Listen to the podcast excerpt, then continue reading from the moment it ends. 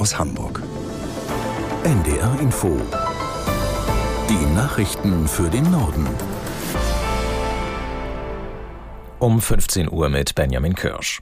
Außenministerin Baerbock hat Israel und seiner Bevölkerung bei einem Besuch die Solidarität Deutschlands versichert. Gemeinsam mit ihrem israelischen Amtskollegen Cohen besuchte sie das Grenzgebiet zum Gazastreifen. Aus Tel Aviv Jan-Christoph Kitzler.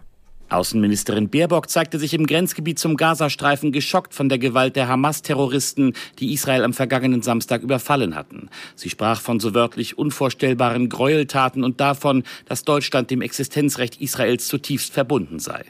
Im Gazastreifen verschärft sich derweil die humanitäre Lage, nachdem Israels Armee die Menschen im Nordteil aufgefordert hatte, das Gebiet zu verlassen. Mehr als eine Million Menschen versucht seitdem, sich im Süden in Sicherheit zu bringen, aber auch dort gibt es keine geschützten Orte. Viele Menschen haben keinen Strom und kein fließendes Wasser, die medizinische Versorgung ist in Teilen zusammengebrochen.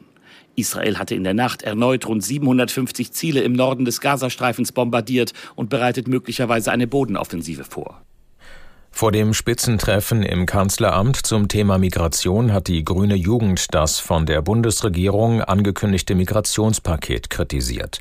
Das Paket sieht neue Möglichkeiten für Geflüchtete vor, in Deutschland zu arbeiten, aber auch leichtere Abschiebungen. Der Co-Chef der grünen Jugend Ginos nannte die Maßnahmen hart und unmenschlich. Aus Berlin Oliver Neuroth. Das Paket fuße darauf, dass Menschen entrechtet würden, sagt Chinos im SWR-Interview der Woche. Nach seiner Einschätzung will der Bundeskanzler mit diesen Schritten den Erfolg der AfD ausbremsen. Das halte ich für den völlig falschen Weg, für die völlig falsche Antwort. Ich halte sie auch für eine gefährliche Antwort, weil es den Diskurs immer weiter nach rechts verschiebt, weil wir immer wieder nur noch über die nächsten Abschottungsmaßnahmen sprechen, über schnellere Abschiebungen, über Massenlager an den Außengrenzen bei der Reform des europäischen Asylsystems und dergleichen. Chinos kritisiert die Grünen dafür, dass sie bei der aktuellen Migrationspolitik mitziehen. Mir macht das auf die eigene Partei bezogen Sorgen, sagt der Vorsitzende der Nachwuchsorganisation der Grünen. Die Bundesregierung hat die Erwartungen an das Treffen im Kanzleramt heute gedämpft. Regierungssprecher Hebestreit sprach von einem reinen Informations- und Meinungsaustausch. Die EU-Mitgliedstaaten haben sich noch nicht über eine verlängerte Zulassung des umstrittenen Unkrautvernichters Glyphosat einigen können. Bei einer Abstimmung gab es weder eine qualifizierte Mehrheit für noch gegen eine Verlängerung der Zulassung, die noch bis zum 15. Dezember läuft. Die Mitgliedstaaten wollen nun in der ersten Novemberhälfte einen weiteren Anlauf für einen Beschluss nehmen. Gelingt das nicht, ist die EU-Kommission am Zug. Sie hatte bereits eine Verlängerung um weitere zehn Jahre vorgeschlagen. Bundesinnenministerin Faeser hat sich erschüttert geäußert nach dem schweren Unfall eines Schleusertransports in Oberbayern. Sieben Geflüchtete kamen dabei ums Leben. Der Fahrer überlebte und wurde festgenommen. Aus Berlin Sarah Beham. Unter den sieben Menschen, die bei dem Unfall gestorben sind, ist auch ein sechsjähriges Kind. 16 weitere Menschen wurden teils schwer verletzt.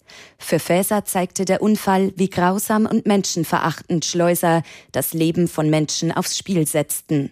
Der Unfall ereignete sich frühmorgens an der deutsch-österreichischen Grenze auf der A94 bei Ampfing.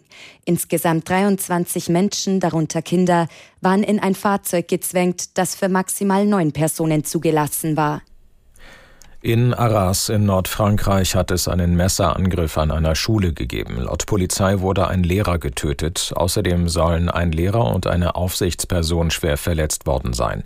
Der Hintergrund der Messerattacke ist unklar. Wie es von Behörden heißt, war der 20-jährige Täter Polizei bekannt. Er soll früher selbst auf die betroffene Schule in Nordfrankreich gegangen sein.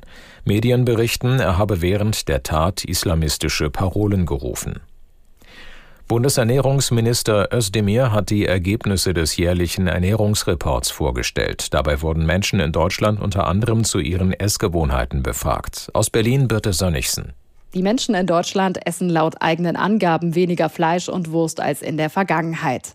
2015 gab noch jeder Dritte an, täglich Fleisch zu essen. Jetzt ist es nur noch jeder Fünfte. Im Schnitt sind es 52 Kilogramm Fleisch pro Person im Jahr. Dabei gibt es Unterschiede zwischen den Geschlechtern. Während Frauen häufiger zu Obst, Gemüse und Süßigkeiten greifen, essen Männer häufiger Fleisch als Frauen. Vegetarische und vegane Alternativen werden beliebter, vor allem bei jüngeren Menschen, die sich auch insgesamt häufiger fleischlos ernähren als ältere. Das waren die Nachrichten.